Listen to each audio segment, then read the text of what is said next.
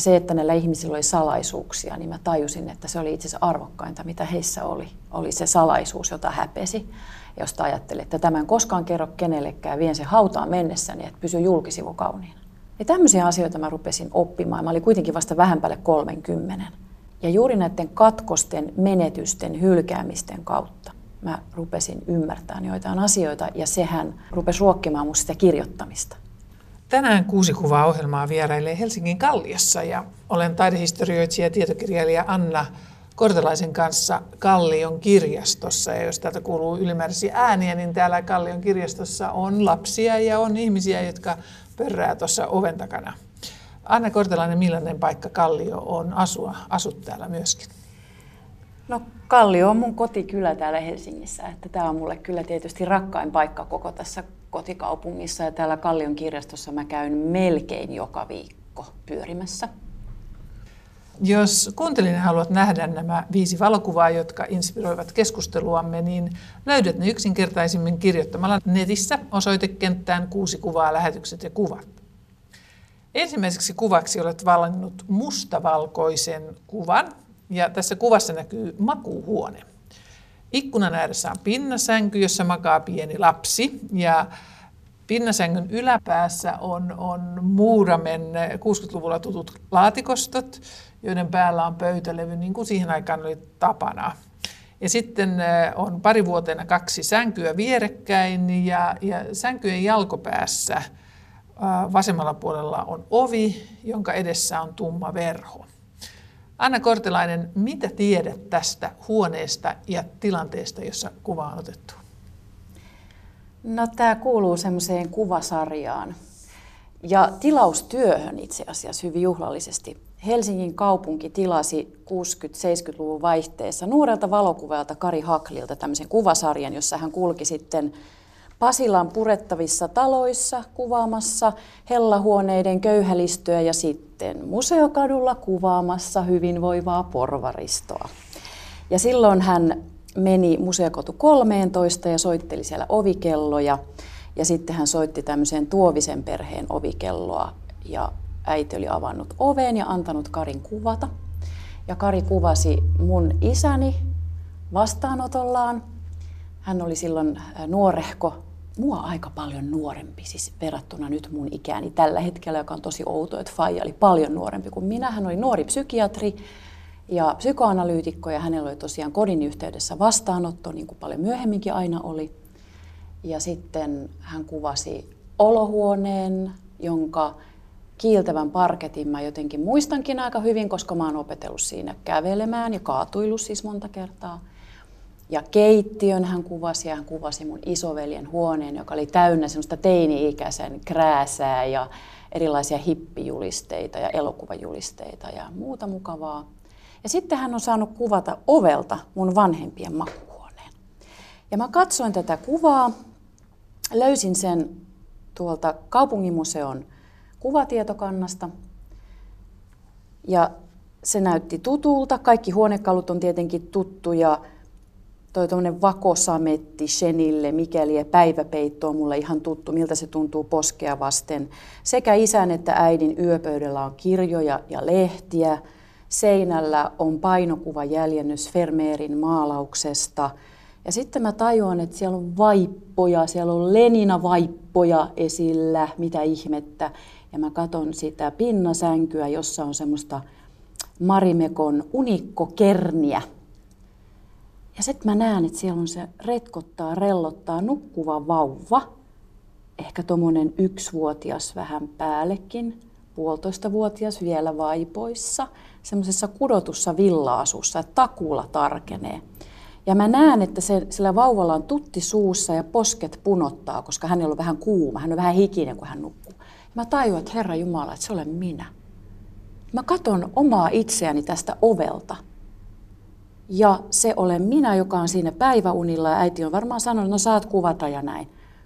Ja mä en ole edes tiennyt, että mä oon tämmöisessä Helsingin kaupungin hankkeessa mukana ja että nyt tämä kuva on kaupunginmuseon kokoelmissa. Ja se oli kyllä pysähdyttävä hetki, jollain tavalla niin kuin yksityinen ja yleinen kohtas toisensa – ja että tämä vauva, joka tuossa rellottaa ja nukkuu päiväunia, niin sitten jonain päivänä se on ihan työnsäkin puolesta tekemisissä Helsingin kaupungin historian, jopa Helsingin kaupungin museon kanssa. Aika jännä. Kerroit tuossa, että muistat isoveljesi. Sinullahan on äh, kaksi vanhempaa siskoa ja sitten hieman myöhemmin kolme. Millaisessa perheessä kasvoit? No meitä oli siis neljä lasta, esikoispoika ja sitten me kolme tytärtä. Mä itse asiassa annoin yllätyslahjana mun isoveljelleni, joka on mua 12 vuotta vanhempi, niin mä annoin tulosteen sitä hänen huoneensa kuvasta. Ja mä en millään tavalla varoittanut häntä. Mä melkein pelästyin, kun mä näin hänen reaktionsa, koska hän liikuttui niin valtavasti siitä. Mulle tuli sellainen olo, että hänen sydämensä vähän niin kuin särky, kun hän yhtäkkiä näki oman teinihuoneensa.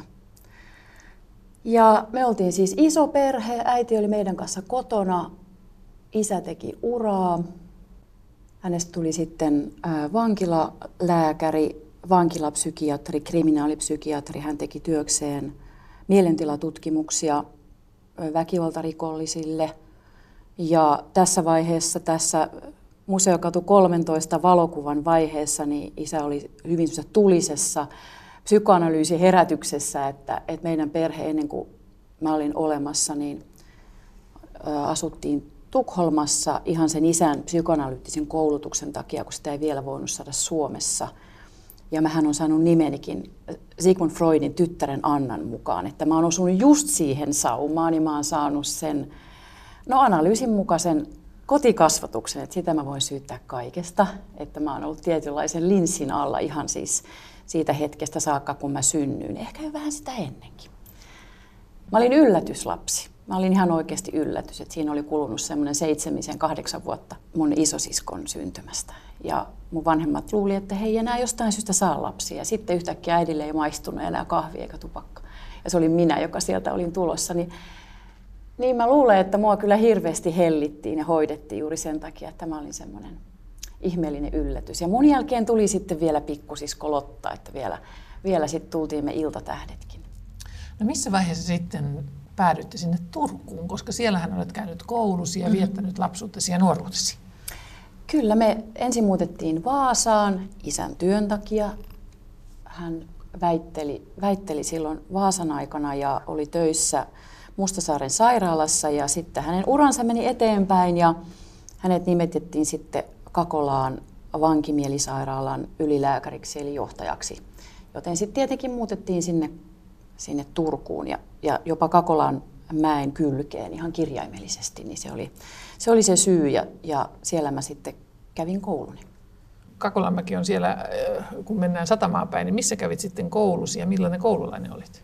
No mä kävin aika montaakin koulua sen takia, että paitsi että me muutettiin, niin ennen kaikkea sitten sen takia, että äiti, äiti, joka on saanut hyvin ranskamyönteisen kotikasvatuksen aikanaan 30-luvulla, niin, niin hän halusi, että mä luen pitkä ranskan. Joten me oltiin semmoinen pieni, pieni tyttölauma, jota siirrettiin aina sitten koulusta toiseen. Toiseen ja, ja se oli kyllä etuoikeus saada niin erikoinen kieli ensimmäiseksi vieraaksi kieleksi. Ja sehän sitten saneli vähän mun ammattivalintaakin. Ja se ranskan lukeminen oli mulle tosi tärkeää äidinkielestä mä tykkäsin tosi paljon, hissasta ja kuviksesta mä tykkäsin, että ne oli ne mun, mun niin kuin vahvat aineet. No miten sitten päädyit opiskelemaan siellä Turussa sitten taidehistoriaa kaikista maailman aineista?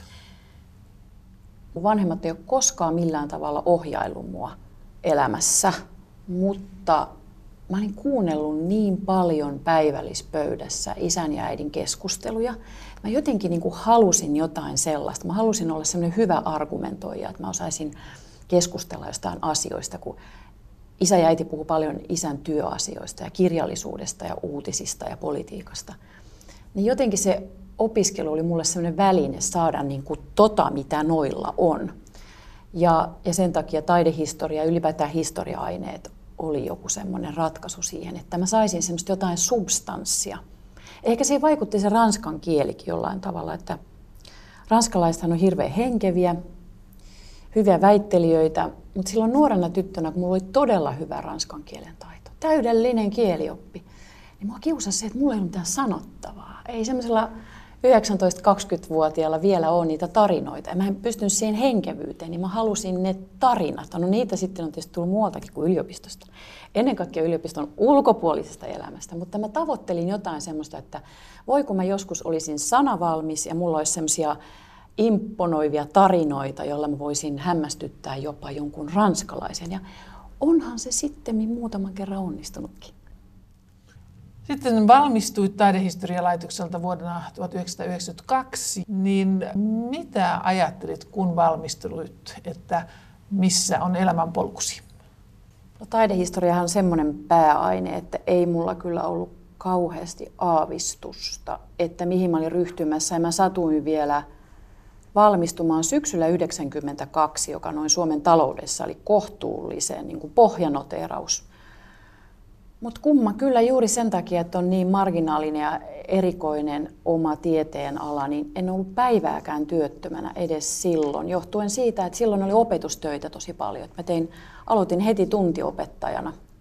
Ja puhuin ja puhuin ja puhuin ja puhuin. Menin katederiin puhumaan asioista, joista mä en oikeastaan tiennyt kauheasti, mutta mun piti esittää, että mä tiedän – ja mun piti puhua ihmisille, jotka monet oli mua vanhempia ja kokeneempia ja pokalla vaan puhumaan sitten nuorena maisterina ja se oli kyllä todella hyvä koulu. Ja siinä sitä viimeistään sitten alkoi oppia asioita, kun joutui muita opettamaan. Muistan vielä niitä dialaatikoiden kolinoita, kun mä semmoisessa niin ikään kuin lääkärin salkun omaisessa niitä kanniskelin ja aina kuului se kolina, kun mä läksin opettamaan. Tosiaan ollaan Kalliossa ja Kallion äänet kuuluvat tässä ympärillä Kallion kirjastossa. Ja Anna Kortelainen, toiseksi kuvaksi olet valinnut kuvan, jossa sinä pitelet sylissäsi pientä alle kolme kuukauden ikäistä lasta. Iän päättelin tuosta, että tuet kuvassa lapsen niskaa. Millaisessa tilanteessa kuva on otettu ja kuka sen on ottanut? Tämä on otettu syksyllä 1998. Siinä on mun tyttäreni Ainu, joka on ehkä, sanoisiko, kahden kuukauden ikäinen. Todella pieni, ihana ytyrä. Ja me ollaan tässä lapsen isän kanssa lähdössä joihinkin juhliin tietenkin. Täytyy päästä vauvan kanssa juhlimaan. Siis tietenkin kun imettää, niin sitten otetaan vauva mukaan. Mua nyt kun mä ajattelen sitä, että mä oon mennyt jonnekin iltajuhliin ja mä oon sitten siellä imettänyt, että ei muuta kuin tissi pöytää ja näin, niin mua jotenkin vähän ujostuttaa, mutta sitä nuorena äitinä on semmoinen semmoinen niin kuin koala-karhu, koala-naaras, että se tuntuu maailman luonnollisimmalta asialta. Ja Ainun syntymä on siis mun elämäni ehdottomasti ihmeellisin tapahtuma. Se on muuttanut täysin mun elämäni. Kaikki olisi mennyt ihan toisin, jos musta olisi tullut äitiä. Ja, ja kun mä katson tuota pientä Ainua, joka on hyvin itsensä näköinen, tuossa utelias ja aina pää liikkuu, että missä, missä ääni ja valo ja hyvin utelias, semmoinen syntymäutelias pieni tyttö, joka herätti mussakin semmoisen valtavan tiedonjanon, niin niin tuossa on se symbioosi, josta on vielä jotain jäljellä, vaikka ainoa jo aikuinen ja asuu omillansa, niin, niin jotain tuosta tuommoista niin rintareppuvaiheesta on, on edelleen olemassa. Mä oon ihan järkyttävän nuoren näköinen tuossa, mutta mä muistan kyllä, miltä tuntuu toi pieni, lämmin, vähän hikinen vauva. Ja mä oon itsekin aika hikinen. Ja miten kevyt se vauva vielä on se tunne jää jotenkin tuonne niin kehoon, se muisti. Kyllä mä sen muistan ihan hyvin. Olitko suunnitellut äitiyttä ja oliko se ollut niin kuin tavoite vai? Mä oon just kesällä täyttänyt 30 ja mä olin opiskellut tosi tiiviisti ja, ja sitten mä sain semmoisen hienon Suomen Akatemian tutkijan viran. Ei mennyt kuin muutama kuukausi, niin mä olin pieniin päin. Eli juuri tämmöinen seikka, mistä niin kuin nuoria naisia aina epäillä, että jos sille antaa duunia, niin saman tien se on tietenkin raskaana. Ja mä olin just se semmoinen. Ja sitten loppu kaikki seminaarikutsut, mutta poistettiin kaikilta postituslistoilta, että no niin, nyt se menee äitiyslomalle ja häipyy kuvioista, että eihän niistä enää kuule. Se oli sitä sen ajan ajattelua. Ja niinhän se vähän olikin, että, että mä jotenkin ajattelin, että ihanaa, nyt mun ei tarvitse tehdä sitä väitöskirjaa, että nyt mä keskityn tähän asiaan, koska se oli oikeasti todella mullistavaa se lapsen syntymä. Ja semmoiseen ryhtyminen, mitä ei vielä osannut. Mä olin nuorena naisena siinä mielessä erittäin sovinnainen, että mun oli vaikea opetella uusia asioita. Minkä takia? Sen takia, että siinä piti ryhtyä semmoiseen, mitä ei vielä osaa. Eihän mulla ollut mitään diplomia synnyttämisestä.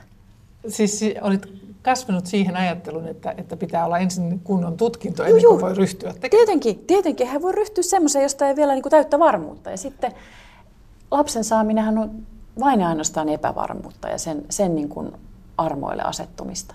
Ja se oli niin hieno kokemus.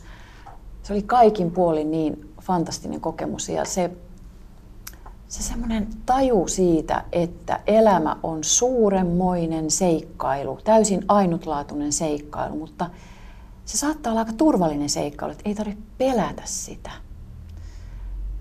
Ja sen lapsen kanssa oleminen ja sen äidin rakkauden tunteminen, se, niin kuin se mikä virtas mun äidistä muuhun silloin, kun mä olin se pieni yllätysvauva, niin sitten se taju siitä, että paitsi että mä rakastan tätä lasta ihan järjettömästi, niin mä tajusin, että se pieni ytyrä rakastaa mua takaisin, vaikka se ei tiedä kuka mä oon. Ei se tiedä, että meidän välillä on biologinen yhteys. Ei se ymmärrä sitä mitään. Ei kukaan ole sanonut sille, että sun pitää nyt rakastaa sun äitiä ja isää. Ja se on silkkaa rakkautta se pieni vauva. Tuossa kuvassa sinulla on punaiset lyhyeksi leikatut hiukset ja olet kyllä aika pätevän näköinen, mutta tuliko sinulla, kun kuitenkin olet tehnyt aika tuohon mennessäkin jo pitkästi akateemista uraa ja opettanut ja niin edelleen, niin eikö tullut ristiriitaa sen työtä tekevän ja sitten tämän tavallaan vaativan äitiroolin kanssa? Ei siinä mitään varsinaista ristiriitaa ollut, koska mä, mä panin kyllä sen, sen akateemisen uran ihan totaalisesti hyllylle.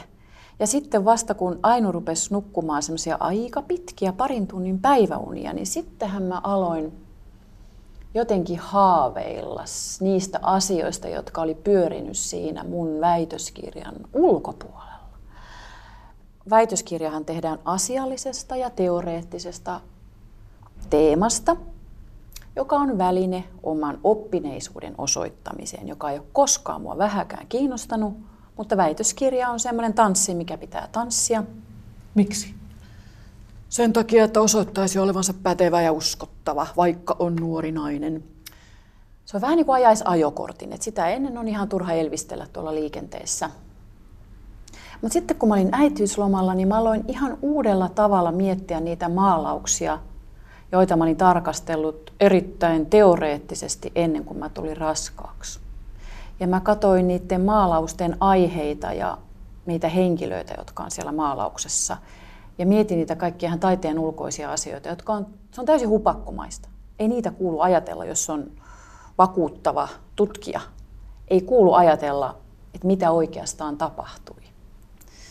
Mikä on se tositarina niiden maalausten takana. Ja jotenkin se semmoinen ihana lapsivuoteen hormonihuuma, mikä lie, tai ehkä se oli se vapaus, se semmoinen, että kun on täysin marginaalissa ja jotenkin siellä hiekkalaatikon reunalla, niin, niin viimeisetkin sovinnaisuudet karsiutu siitä, että kuule Anna, että ei maailma pidättele hengitystä, että mihin sä nyt ryhdyt.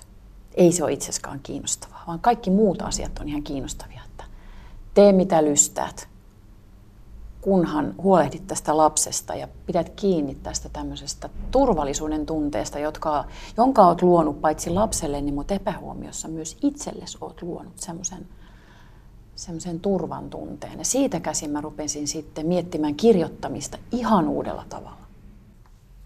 Kuuntelet parhaillaan kuusi kuvaa taidehistorioitsija Anna Kortelaisen elämästä ohjelmaa ja nyt on vuorossa kolmas kuva – mutta ennen kuin syvennymme siihen, niin muistutan, että jos haluat nähdä nämä valokuvat, jotka inspiroivat keskusteluamme, niin löydät ne yksinkertaisimmin verkkosoitteesta yle.fi kautta kuusi kuvaa.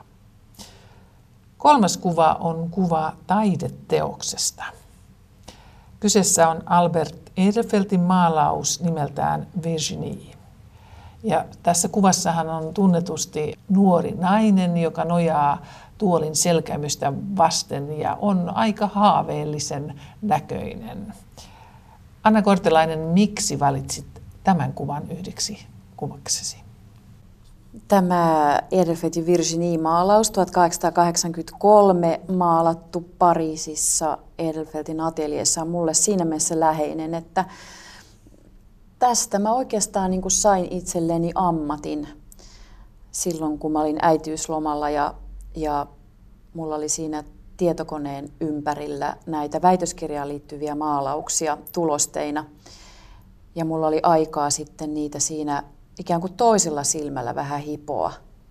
Ja mun tuli kovasti katsottua tätä Virginiitä, hänen kovin valvoneita silmiään, hänellä on kovin mustat silmänaluset ja sitten kun katsoo tarkkaan, niin ne kimaltelee ne silmät, että siellä on kyyneliä. Tämä on ihan niitä aikoja, kun tämä pariskunta oli eroamassa, eli Edelfelt jätti tämän, tämän eteläranskalaisen maalaistytön, joka oli tullut Pariisiin etsimään onneaan ja päätynyt sitten taiteilijoiden malliksi, joka tuohon aikaan oli huonon naisen ammatti, ikään kuin langenneen naisen ammatti.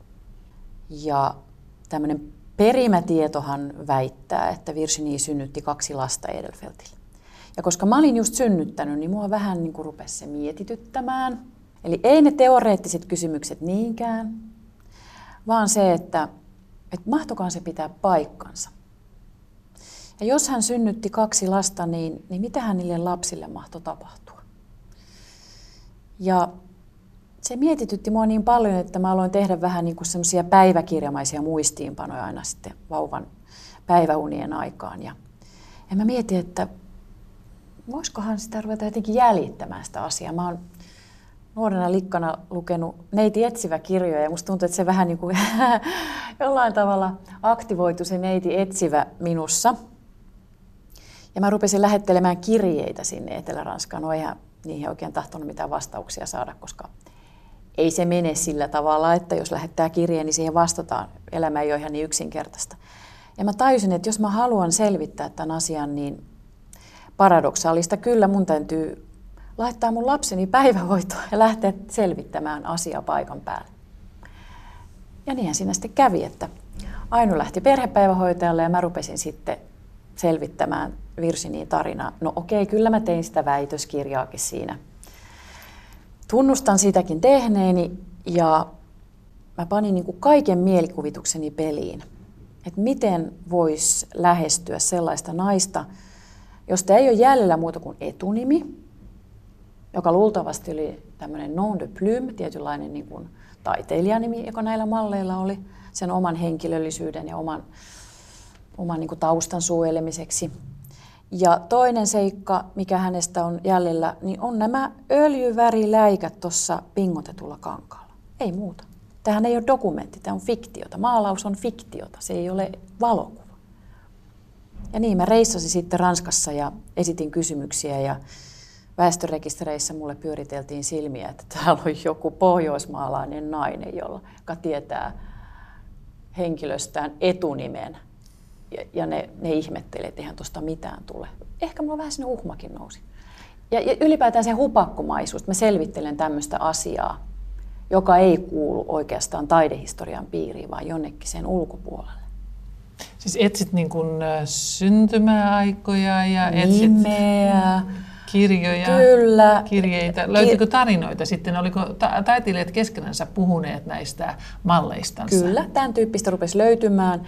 Ja kyllähän mä löysin ylipäätään sen, sen miljöön, johon voi sijoittaa ne menneisyydelle esittämänsä kysymykset. Että jos tapahtui näin, niin mitä se tarkoitti?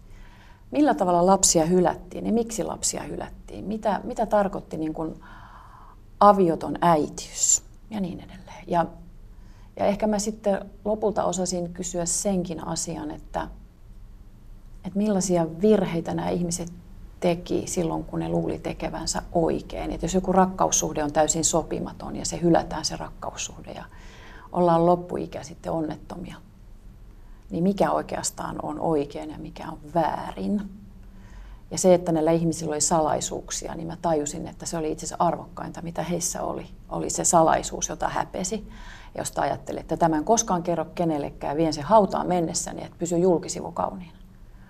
Ja tämmöisiä asioita mä rupesin oppimaan. Mä olin kuitenkin vasta vähän päälle 30.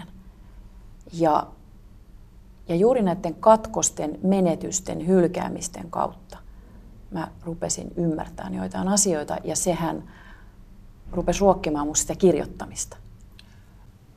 Niin tosiaan väittelit vuonna 2002 Albert Ehrenfeldissä tuolla Turun yliopistolla ja, ja, ja taidehistorian naiset avasivat sitten sinulle ö, monia teitä. Niin miten muuten taidehistorian ö, menetelmin pääsee lähelle sitä ö, todenmukaista faktista tarinaa? Mä en ole mikään kauhean perinteinen taidehistorioitsija, että mua on kiinnostunut myöskin kuvataiteilijoiden ja taideelämään liittyvä arki ja kaikki hyvin proosallisetkin asiat ja, ja ennen kaikkea henkilöhistoria mua kiinnostaa. Mua kiinnostaa niin kuin elämäkerran lajityyppi ylipäätään. Tietokirjallisuushan on siinä mielessä äärimmäisen antoisa lajityyppi, että mun käsityksen mukaan vain mielikuvitus asettaa rajat sille, millä tavalla voi dramatisoida sitä, mikä on totta.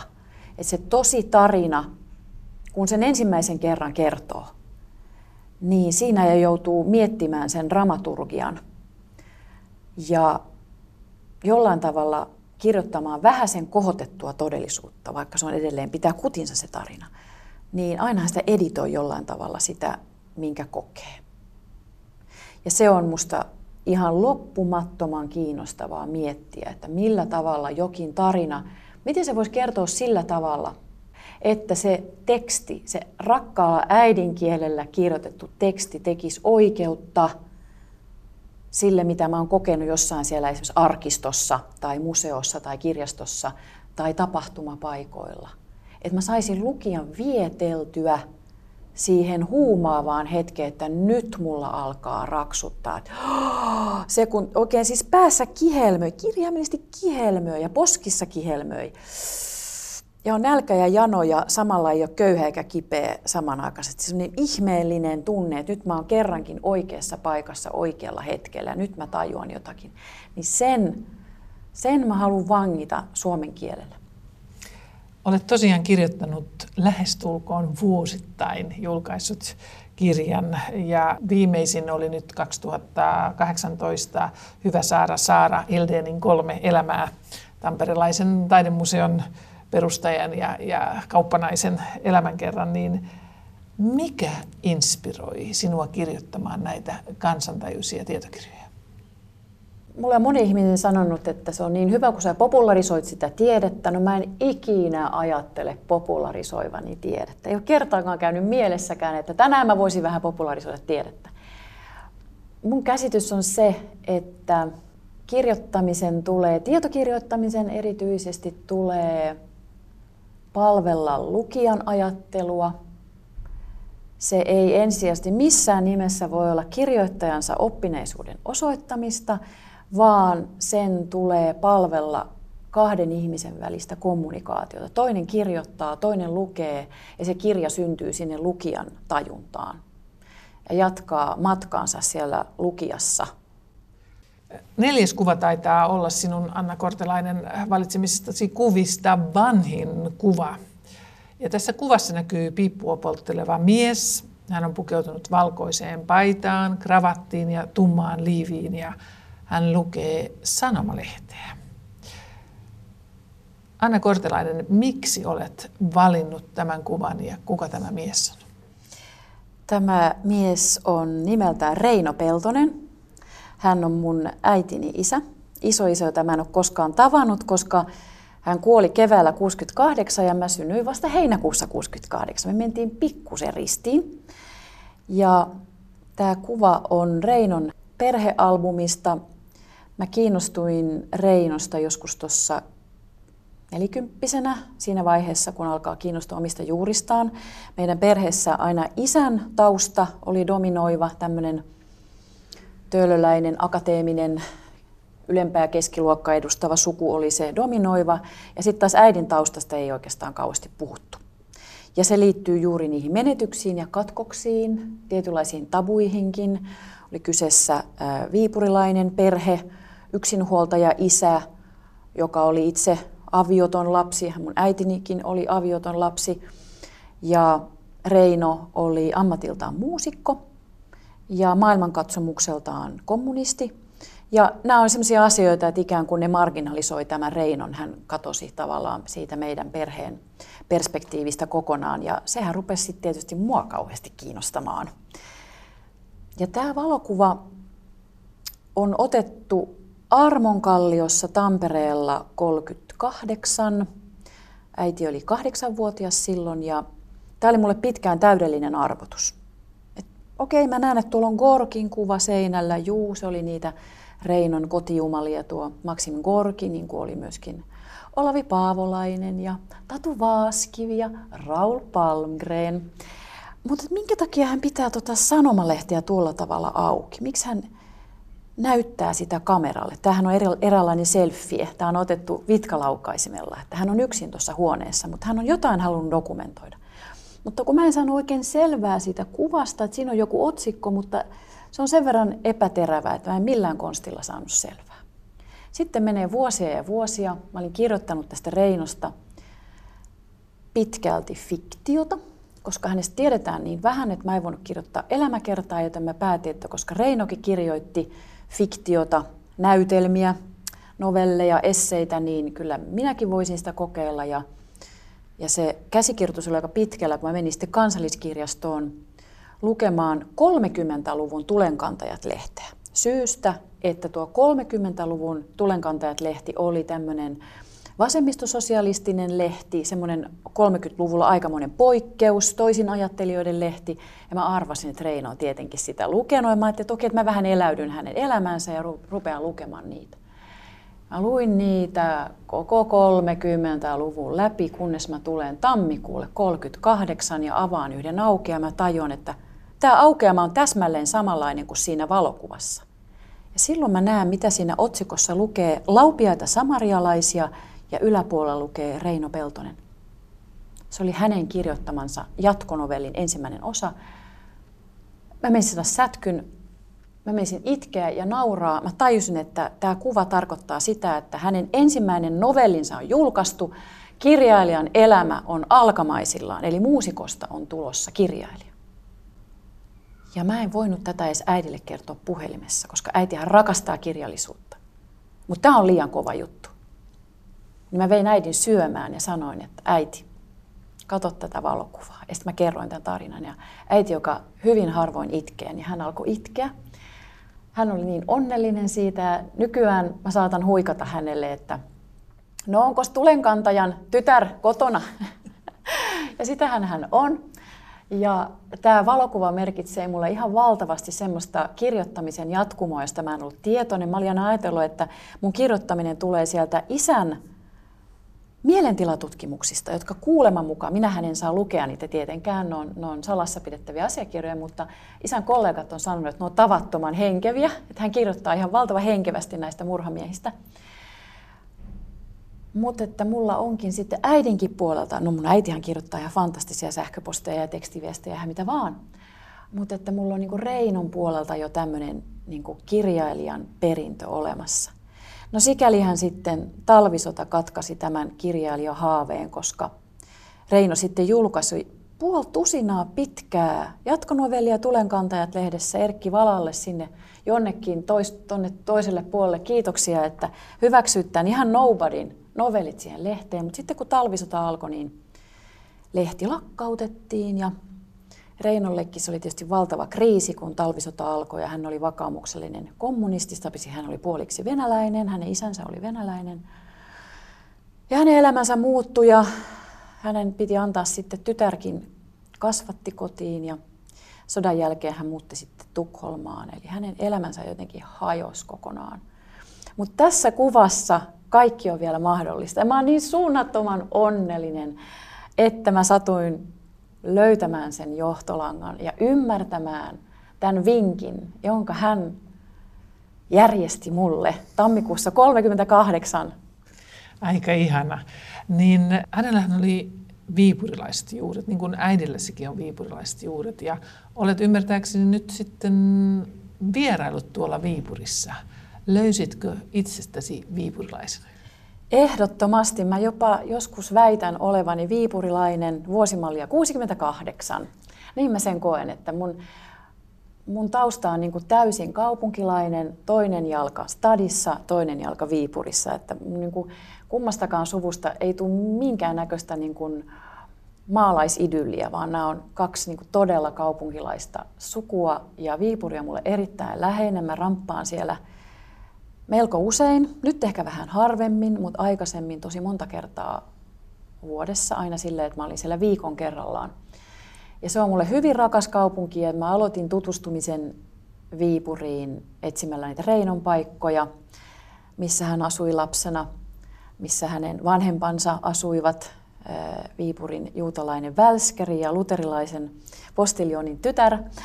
Ja, ja tota, missä hänen äitinsä oli vaivaistalossa 20-luvun alussa ja, ja Reinon pitkäaikainen koti eli Papulan kasarmi, Karjalan kaartirykmentin kasarmi, jossa hän sai sotilassoittajan ammatin. Ja nämä paikat mä oon kolunnut ja, ja tuntenut sitä syvää yhteyttä johonkin semmoiseen, joka itse asiassa on menetetty, mutta ei ehkä sitten ihan kokonaan olekaan menetetty. Mä oon ikään kuin muistellut semmoista, missä mä en ole itse ollut mukana. Ja tunnustellut semmoisia hopeisia lankoja, jotka siellä kimaltaa, kun osaa katsoa oikealla tavalla vastavaloon, niin näkee semmoisia ihmisten ja aikojen välisiä yhteyksiä. Sanoit Anna Kortelainen tässä aikaisemmin, että lapsuutesi perheessä ei paljon puhuttu tästä äitisi suvusta, niin missä vaiheessa sitten sinun uteliaisuutesi lähti liikkeelle niin, että lähdit selvittämään sitä?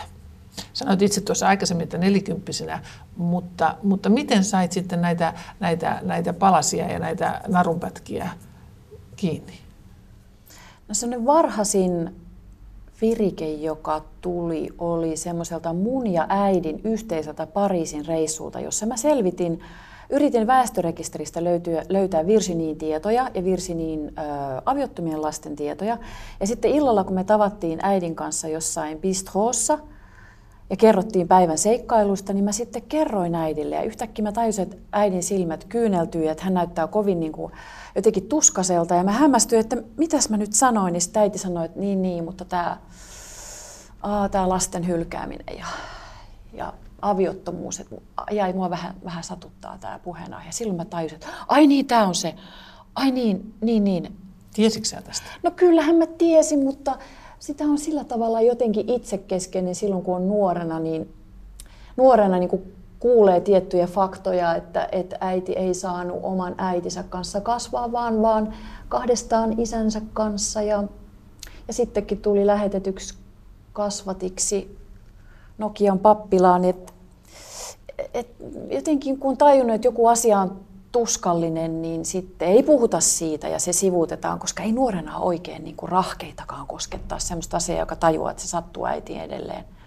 Sitten kun mä itse olin jo äiti, niin mä ehkä uskalsin paremmin kohdata semmoisen asian, joka, en mä halua, että mikään asia satuttaisi mun äitiä, mutta jotkut asiat on sellaisia, että mä en voi niin kuin niitä, mä en voi niitä parantaa. Mutta itse asiassa tässä on käynyt niin, että kun mä tutkin Virginin tapaa hylätä lapsensa, niin mä lähestyin samalla sitä oman äitini suvun tarinaa, niitä aviottomia lapsia, lapsen hylkäämisiä, lapsen hoivaamista – ja mä kaivoin niin kuin mun äitini isän tarinan esille ja sehän on tavattomasti lähentänyt mua ja äitiä entisestään. Ja mä uskon, että se on vähentänyt äidin kärsimystä. Et nykyään se hänen isänsä muisto on hänelle hyvin rakas ja hän sanoi, että hän näkee nykyään uniakin taas isästään. Että jotenkin se Reino on tullut takaisin ja Reinolle on annettu anteeksi ja Reino on jotenkin perheenjäsen, että edesmenneet, niitä ei ole hylätty ei hylätä enää ketään, vaan ne on läsnä. Ja se on ihan hirveän hieno tunne. Se on semmoinen niin kuin taas niitä uusia semmoisia niin kuin äidin rakkauden tunteita. Et mä tunnen myös oma äitiäni kohtaan vähän äidin rakkautta. Semmoisia jänniä, tiedätkö, sukupolven ylittäviä rakkauden tunteita. Viides kuva taitaa sittenkin olla se vanhin valitsemistasi kuvista, koska liikutaan aika paljon Suomen historiassa taaksepäin. Viides kuva on ilmeisesti Helsingistä. Anna Kortelainen kuvaile, mitä tässä kuvassa näkyy. Tässä kuvassa näkyy tämmöinen kaupungin osa, jossa edelleen näkyy paljon kalliopintaa. Eli tuostahan se kallio on nimensä saanut tuosta jääkauden hiomasta kalliopinnasta, jos siellä on paljon sammalta ja jäkälää ja käkkyrämäntyä, mutta sieltä alkaa ihminen tulla läpi, eli siellä on paljon puutaloja, aika paljon kivitalojakin ja meri näkyy taustalla. Kallio on itse asiassa aika mereinen kaupunginosa. Tuossa ihan keskellä menee iso ihmisen suorana viivana piirtämä valtimo ja se on Helsingin katu, eli mun kotikatuni. Ja ihan keskellä kuvaa on tuommoinen kalliopläntti. Sitä on merivesi joskus huuhdellut ja tuolla kalliopläntillä on mun kotitaloni tällä hetkellä. Eli tämä kuva on otettu 1919. Ja kotitaloni rakennettiin siihen vasta sitten 20-luvun lopulla. Se on tuossa niin luonnon tilassa se, se äh, Alppiharjun kallio, jossa mä nykyään asun ja elän. Ja Tämä on jotenkin hyvin tuttu kuva ja moni asia on muuttunut. Tämä on mulle äärimmäisen rakas maisema. Mä itse asiassa sain tämän kuvan lahjaksi mun tyttäreltä viime jouluna. Ja hän sanoi niin kauniisti, kun mä avasin sitä sieltä paketista, että äiti, että tässä on kulunut vuosi sisällissodasta Helsingissä. Tässä Kallion kaupungin osa nyt niin kuin toipuu ja nuolee haavojaan sisällissodan jäljiltä ja ja mä olin ihan liikuttunut, että mun nuori tytär näkee tämän meidän kotikaupungin osan niin pitkälle, että hän näkee niin kuin jotenkin sinne asfaltin alle ja osaa lukea sitä, sitä maisemaa. No, me ollaan niin pitkään asuttu Alppiharjussa ensin Viipurin kadulla ja nyt sitten Helsingin kadulla, että nimihän on ennen selvästikin. Kallio on mulle todella rakas kaupunginosa. Se mun kotitaloni, mun naapurini, tutut ihmiset, aikanaan päiväkodin porukka, ainun koulun porukka, ainun lukion porukka. Kaikki ne on niin semmoisia jo kadullakin tuttuja ihmisiä. Se on hyvin turvallinen kaupungin osa, värikäs, eloisa. Se on vähän niin kuin asuisi ulkomailla, koska aina jotain menossa. Siellä on hyvin paljon autottomia ihmisiä, eli jalkakäytävillä on koko ajan tulijoita ja menijöitä. Ja siellä on valtavasti katsottavaa että musta tuntuu, että ehkä noin joka kolmas mun joku kirjoitusidea tulee täältä Kallion kaduilta, vaan jostain vastaantulijasta tai kun mä kävelen jonkun porttikongin ohi, niin siellä on jotain tyyppejä, jotka hengaa siellä porttikongissa ja ne puhuu jotain, niin mä kuulen yhden sivulauseen. Ja se sivulause jää soimaan mun päähän ja älyttömän kiinnostavasti sanottu ja poeettisesti. Kadun kieli on yllättävän poettista ajoittain. Et mä oon tämmöinen flanööri täällä. Mä en osaa olla Pariisissa flanööri. Pariisi on liian iso ja liian arrogantti kaupunki, mutta Kalliossa mä osaan olla flanööri. Kuusi kuvaa ohjelman kuudes kuva on perinteisesti kuvailun ja mielikuvitukseen liittyvä kuva. Anna Kortelainen, mitä sinun kuudennessa kuvassa näkyy? Kuudennessa kuvassa on talon pääty. Se voi olla puutalo, se voi olla kivitalo. Siitä heti huomaa, että se ei ole ihan suomalaista arkkitehtuuria, vaan se on semmoista maailmankolkkaa, jossa on koettu kaikenlaista ihan viime vuosikymmeninäkin. Monennäköiset aallot on huuhtassut siitä läpi. Se talon pääty sijaitsee vanhalla Liivin maalla. Mieluiten Viljantimaalla ja kaikkein mieluiten Viljantin pienessä kaupungissa, joka on nähnyt yhtä ja toista 1200-luvulta lähtien. Ja sinne mä sijoitan semmoisen haaveideni talon, jossa voisi asua vaikka puolet vuodesta ja puolet sitten tietenkin täällä stadissa. Ja se on talon pääty sen takia, että siinä olisi naapuri lähellä. Siinä seinän takana olisi tuttu naapuri, yhteinen piha, portaat yläkertaan, kakluuni, iso jääkaappi ja tuttuja ihmisiä, tuttuja viljantilaisia siinä ympärillä, pitkä kuuma kesä, paljon vapaata aikaa, ei rannekelloa ranteessa. Vähän niin kuin paluuta siihen huolettomaan nuoruuteen. Niin se on mun kuudes kuva. Ja mä toivon, että mä saan toteutettua sen kuvan ja, ja otettua sen kuvan.